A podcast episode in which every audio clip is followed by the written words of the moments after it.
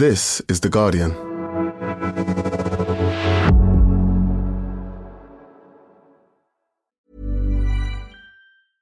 Finding your perfect home was hard, but thanks to Burrow, furnishing it has never been easier. Burrow's easy to assemble modular sofas and sectionals are made from premium, durable materials, including stain and scratch resistant fabrics. So they're not just comfortable and stylish, they're built to last.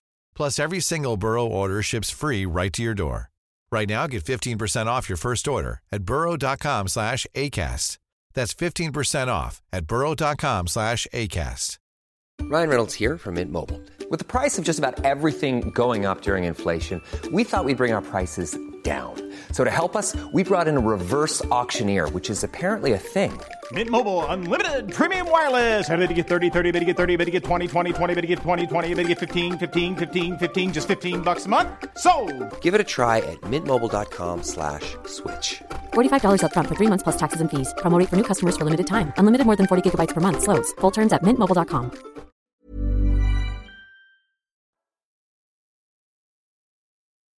Just to warn you guys, this episode has some strong language and discussions of a sexual nature. The final season of Succession has arrived. Everything I've done in my life, I've done for my children. What's your story, hunky dory? Fuck! You lack killer instinct. You're wet. You're green. You're intellectually insecure. You're not emotionally Bullshit. strong enough. You Nope. have addiction wait, issues. that, that's enough. Why do we love watching shows about the super rich? You're listening to Pop Culture with me, Chanté Joseph, for The Guardian.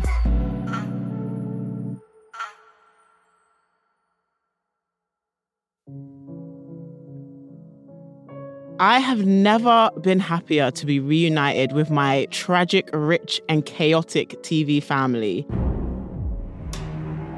If you haven't ever watched Succession, yikes, that's very embarrassing.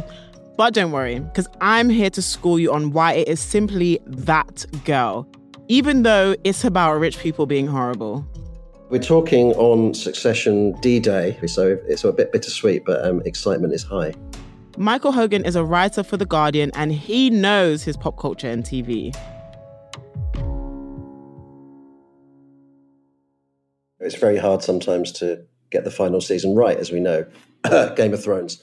So, um, let's, let's not talk about the Starbucks cup that was in the scene.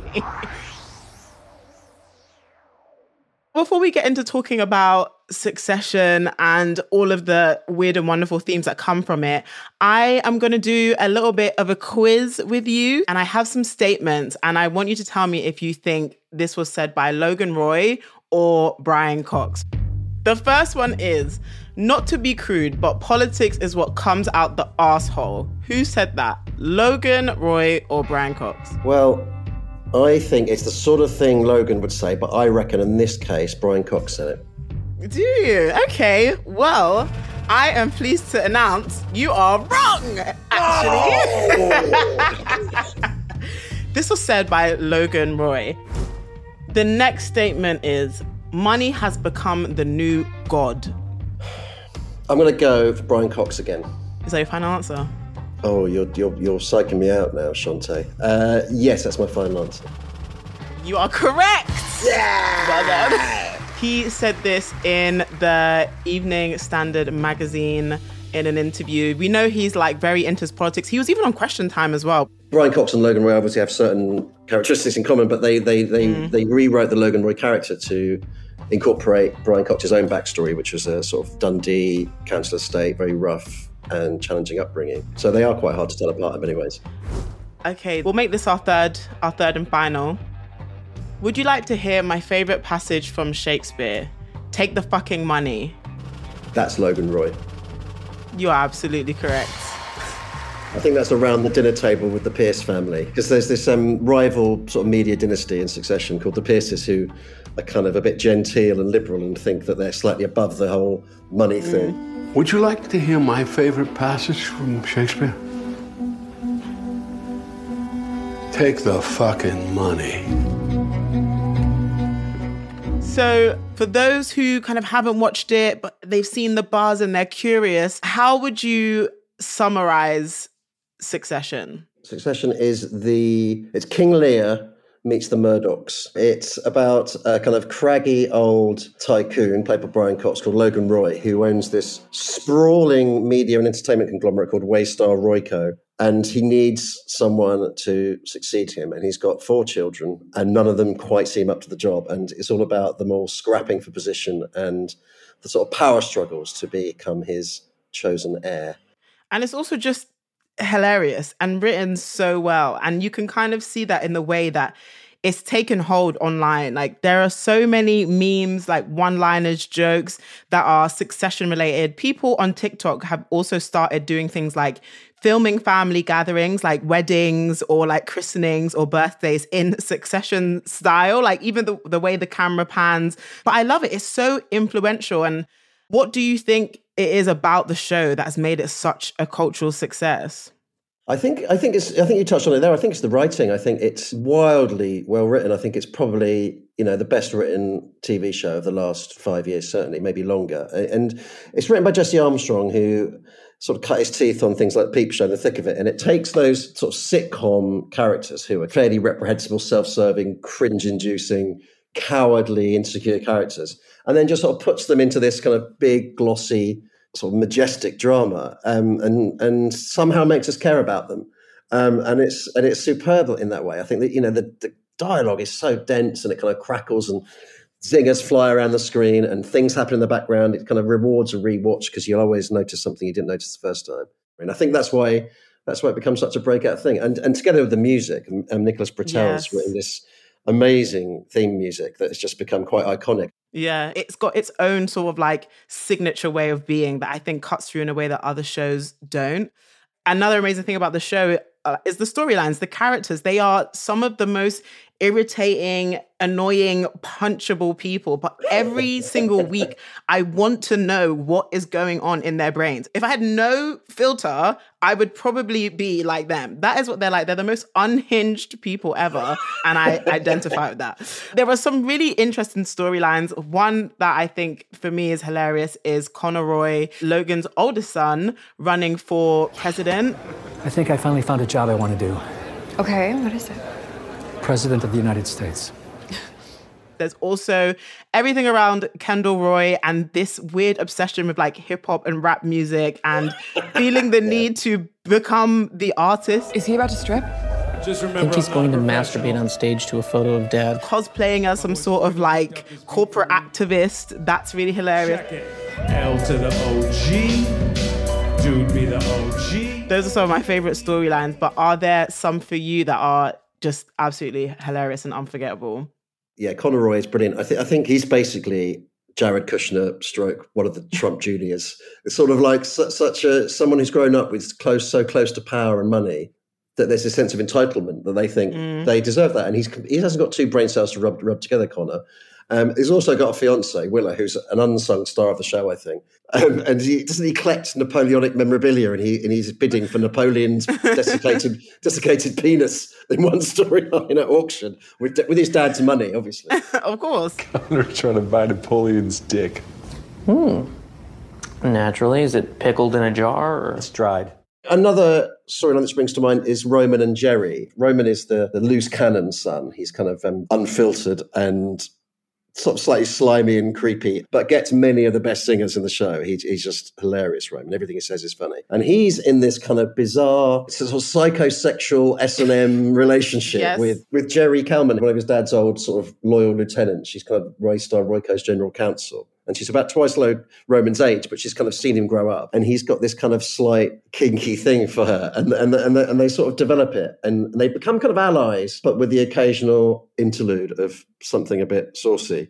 And there's, and there's an amazing scene in the last series where Roman sends Gerri an intimate, an intimate item, I think he calls it. It's a dick pic, and accidentally sends it to his father, and it's just the most squirm inducing thing. And and Kieran Culkin, who plays Roman, is, is just a brilliant actor. And, and, he inhabits Roman. And he just, the minute he's pressed send and realizes what he's done, he kind of curls up mm. into this little ball of kind of embarrassment so brilliantly.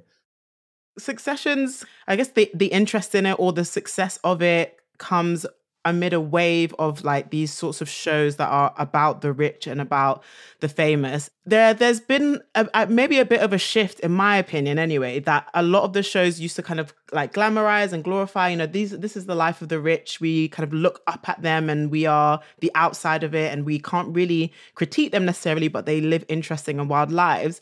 And now these shows are focused more on this idea of like eat the rich. And you kind of see this in shows like white lotus as well as kind of the menu glass onion and you see it a lot in succession because amid all of the kind of witty banter and chat, there are actually some really horrible things that they're covering up simply because they have money. And so you mm, are mm. more critical of that. And I think it's more displayed in a way that I haven't seen in TV before. It's become labeled Eat the Rich, and therefore people are kind of practicing loads of shows with that. Whereas in fact, mm. I think things like Dallas and Dynasty, especially, were always a bit like that. They, you know, the, the, the, the, rich people were always up to skullduggery in boardrooms and they were always covering things up. And J.R. Ewing was always getting up to dastardly deeds and, and, then throwing money at them to cover them up. Having said that, I do, I, I do think there's a lot of it around at the moment. And then there's something you know, really juicy and compelling about people who seem to have it all actually being monsters. And, and I, so I think Succession taps into that really well. You know, everyone always compares it to the Murdochs, and, and, and that was the original model for it. There's, there's echoes of the Maxwells and the Redstones and the Trumps, certainly. And even, you know, in some ways, the British royal family.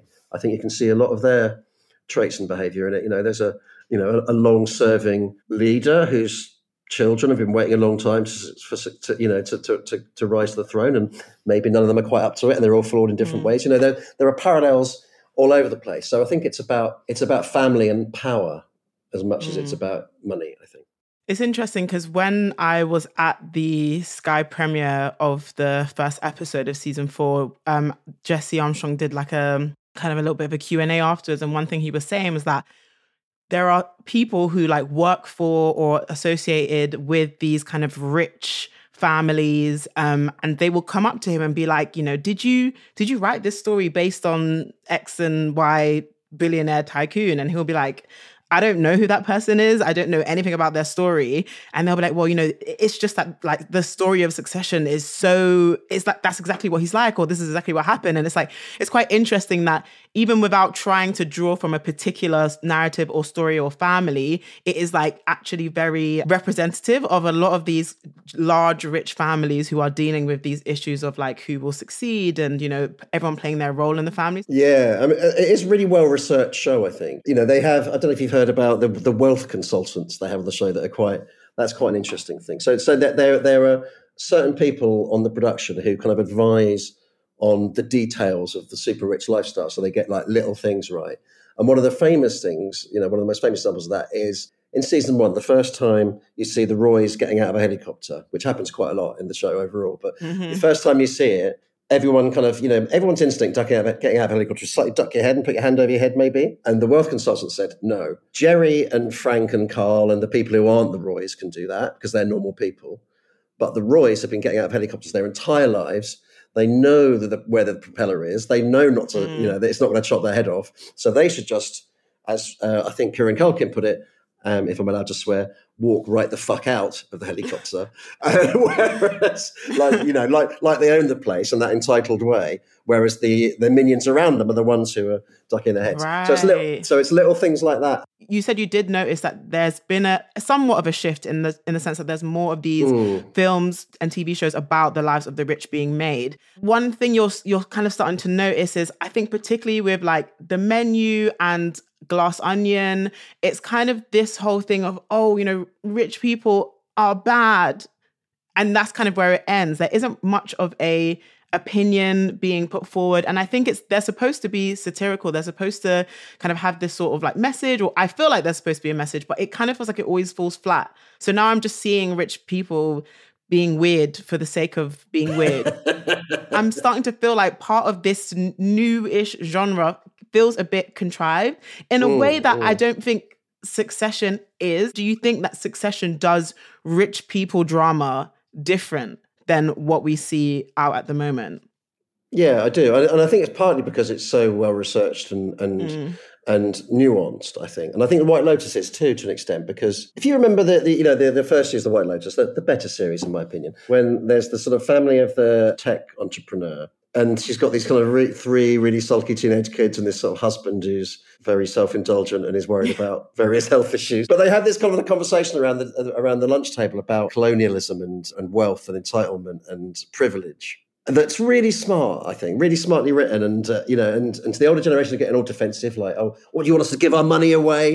and the, and the young people are like, kind of, you know, maybe a bit more right on, but they still like the trappings of being in a five star resort in Hawaii, obviously. Yeah. Um, so I think Succession is, and, and White Lotus are very good at that kind of generational thing. I think, I think what you find in, in real families is you often get that dynamic of the people who have made the money like Logan Roy, they're fairly happy, those people. They've made the money, they've earned that life, they, have made something themselves. Generation below who've grown up with the money, who haven't mm. are caught in this strange limbo where they kind of, they don't really have a place in the world. You know, do, do they, do they just become a socialite and pursue a life of pleasure and hedonism? Do they try and work for their own thing? Do they try and work mm. for their mm. parent? And I think you see that in all the all the, the the Roy's siblings in succession. They're all torn. None of them quite know what to do with themselves. And it's interesting because you do.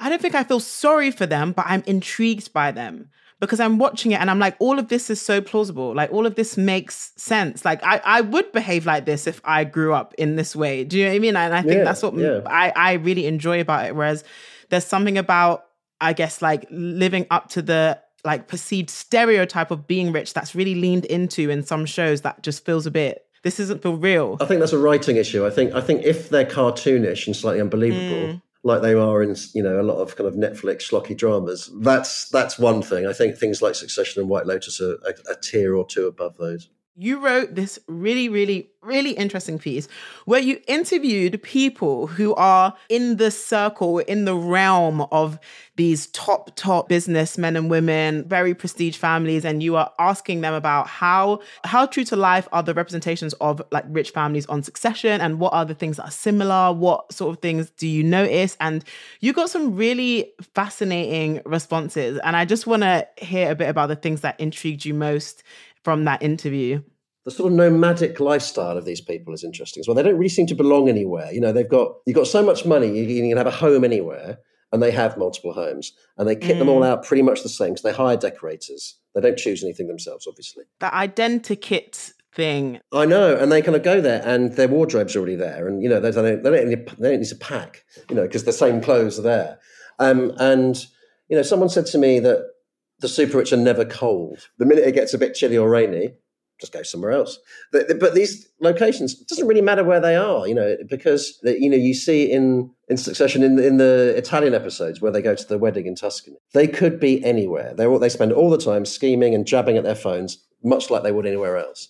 This really interesting woman who used to work as a private tutor to kind of Russian billionaire oligarchs said that she once got in a sort of helicopter, private helicopter, over the Alps. And this two hour journey, she, she couldn't believe the scenery out of the window. They didn't look up from their screens once. Because that's regular degular for them. Yeah, yeah, yeah. So they're sort of, their senses are a bit dulled. They're kind of insulated from the real world. There's kind of fleets of staff around them the whole time, so they don't really know how to do anything. I think of Kendall Jenner trying to cut a cucumber. Brooklyn Beckham and his kind of insistence that he's just invented the G and T and the sandwich, and that's I think that's what you see in the in the in the Roy children. They kind of they sort of don't know what to do. They're not real. They're sort of ghosts of people.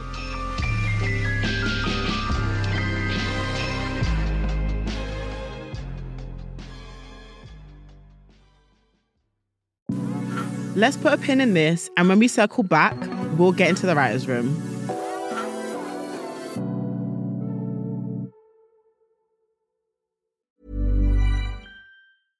Ryan Reynolds here from Mint Mobile. With the price of just about everything going up during inflation, we thought we'd bring our prices down. So to help us, we brought in a reverse auctioneer, which is apparently a thing.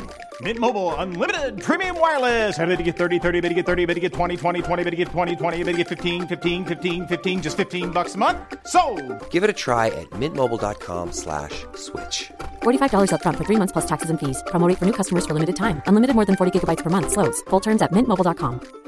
Finding your perfect home was hard, but thanks to Burrow, furnishing it has never been easier.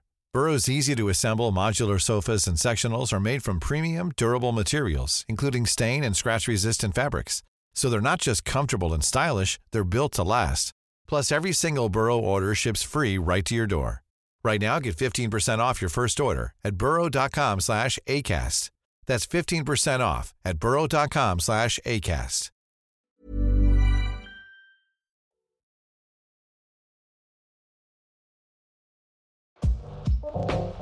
Welcome back, rats. Mickey Down is the co creator of Industry, the cult TV drama which looks at the sex and drug fueled lives of investment bankers. I wanted to ask him what is the appeal of writing about rich people? For me, industry came from my personal experience working in finance, and that's literally where the, the kernel of the idea was. And know, me and Konrad, my writing partners, worked in that world we were very exposed to it. And we thought there are some really fascinating characters in this place. At that point, Succession hasn't started and the White Lotus and Big Little Lies and all those things that actually I feel they don't deal into caricature in the same way that they might have done if you know these these shows had existed ten years ago. It's an authentic uh, portrayal of that life, and there's a sort of weirdly aspirational quality to these shows, but there's also some thrill in watching people, you know, jump off yachts and fly in private jets. And it's kind of nice to, as an escape mechanism to see that stuff. Don't try to figure out how much you get paid by the hour in IBD because I will guarantee you it is less than minimum wage. Well, the way I see it, I'm in the ivory tower upstairs. You're down here on the floor with the peasants. I think it's really interesting the way that you guys portray banking, you portray this entire industry. And, and what I really like about industry as well is that the presentation of wealth compared to a show like Succession is is very different. It's less decadent, but being a Londoner, I know that these things are expensive. When it came to industry and looking at um, not only kind of the graduates, but the older professionals and management and clients, like how did you work out what the markers of wealth were for these individuals and make it kind of specific to British culture? I, I, hate to describe the people in the industry at the bottom of any kind of ladder, but they kind of are at the bottom of the ladder that succession. What does that put me? Damn. exactly, exactly. And I think succession is dealing with the, you know, the the super, super rich, you know, the 1% of the 1% of the 1%. And industry really is, I think, you know, living in London, you're kind of adjacent to these kind of people all the time. As I said, I worked in finance. So the way that people talk to each other, the way that, the people dress, the signifiers of wealth within that world were always pretty clear to me. I still have lots of friends that work in the industry, and I just see that there's some sort of like kind of homogenous way of behaving, way of acting. There's a certain type of person with money in London that looks and acts a certain way. And me and Konrad, we always were very clear that we didn't want this to feel like a caricature of mm. a certain kind of wealth in London. And it's interesting you bring that up. this idea of authenticity being something that kind of demarcates the good shows about rich people from the shows that might be a bit naff. I don't know if you watched the menu. I like the idea of it, but like you said, I think it leaned into a lot of the caricatures of of rich people, and even Glass Onion as well kind of leans very heavily into the to the caricatures of rich people as well. So first, a proper tour of the Glass Onion. Oh yes, here we oh go. Oh my God, the Glass Onion, like our yes. bar. Oh, All right. Should we um, get our bags? Um, sun is blinding. Someone will get them forward. So okay.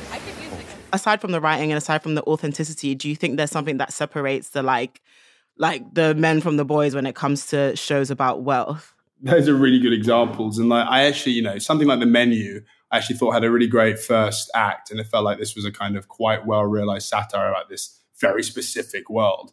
And then I do think it just sort of it lost itself up its own arse, if I can say that, and a very obvious depiction of that that world. There are just sort of lazy stereotypes which people just fall into when they write this stuff. And say like an example of that uh, for a show which I actually quite liked, but also has many many problems, is You, oh, which yeah. is on Netflix. Let's get into it, please. They're caricatures of people that don't exist. Yeah. And I'm like, I don't know where these people live in London. I've been to these places where where this is supposed to be set. And I haven't met anyone like this, let alone have I met these group of friends before. like audiences are smart. And audiences understand when you're showing them something which is totally fake. Yeah, yeah. I really hate that. And I also hated the way that he just walked everywhere. Why are you lying? You do not walk all the way to this university every day. Where is the tube? What's going on? How many it. people is this man going to kill and get away with? And I know white privilege exists, but not like this. Even the best serial killers got caught. So somebody's lying when writing industry and thinking about these characters and their backstories and their narratives, like what do you want people to think or feel about these kind of high powered financial institutions? Like, is there some sort of underlying message you want people to go away with? But for some reason, I'm still kind of rooting for them. Like, do you want us to see bankers as humans and not walking pound signs? The best thing that I, I I hear people take away from the show is that they can't really work out what the message of it is. Okay. And I love how it's ambiguous, and you know, sometimes it feels like we really want to empathize with these characters, and sometimes we feel like we feel like we're shining a light on them and showing them to be sort of, you know, devoid of real of humanity. Mm. And I think I know I love the characters. Obviously, we've created them, so we think all their contradictions are very consistent and realistic. You, there is a sort of inherent criticism of the world of finance, Mm. but that's not to say that we are critical of the people within it. What, do, what does your, what does your life look like when you basically make money your north star and you basically tell the world that you're going to leave vulnerability at the door Mm. and you decide like actually having relationships with people, relationships with people, and forming relationships and you know, love and all the things that you're meant to strive for in this world come secondary to money. What does that Mm. turn you into? That's a you know tale as old as time in lots of different you know in, in literature and film, and I feel like it's just something we're telling again. There is a weird thing in shows about banking and lifestyle and rich people is that you know, as I said before, they need they need to be aspirational for them to work because you need to at some point be hoodwinked into thinking this is something you like as an audience member. Some people watch it and say, "Oh my god, like I can't imagine being in that world. It looks awful. They're stressed out. They don't sleep. They're coke addicted. It just looks terrible." And then I have other people who message me, uh, message me on LinkedIn saying, "I got into finance because of this show. No! I see this as a inspirational thing, and I can't wait to get into Morgan Stanley because of this show." And and that just makes me makes me makes me very very happy because everyone's taking something from it. I think like why is everyone so stressed out? Like if it was me, like I always like to believe that I'm different. When I I, I absolutely know I would crumble under the pressure. The thing about the characters in industry is that on the whole they're actually quite good at their jobs. Yeah. But if you were in that environment and you don't know what you're doing, then it's just awful. Because the show is just so it's just constant. It's nonstop. It's just like from the moment you start watching until like the end of the very last season. I was like, this was the most stressful thing I've ever watched in my life, and I I need about fifty more hours of it because it is so good. So Thank you. Other than you know, have people having an ambiguous reading of it, the other uh, lovely reaction I always get is that like it felt. like I think the Guardian said this themselves. It felt like having twenty cups of coffee and then watching a TV program. Which, you know, that's another great compliment. With Succession finishing, there is now a gap in the market for another show about a rich, dysfunctional family. And writers' rooms everywhere, I just want to let you know we don't need any more caricatures. We don't need any more flimsy political messages. Just get on with great writing and hire me as a wealth consultant.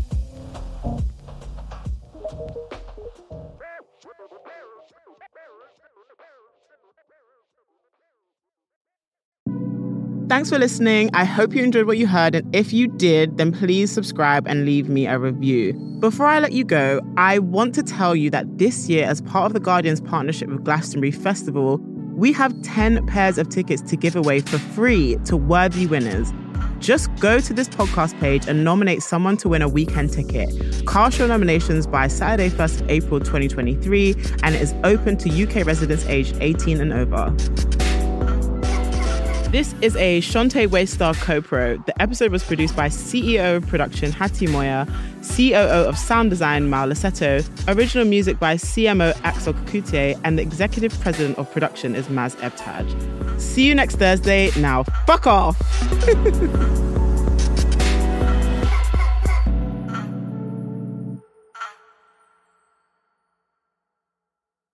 This is The Guardian.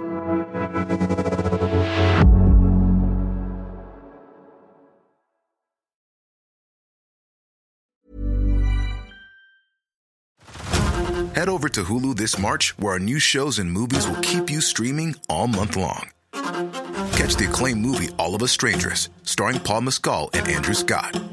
Stream the new Hulu original limited series We Were the Lucky Ones with Joey King and Logan Lerman.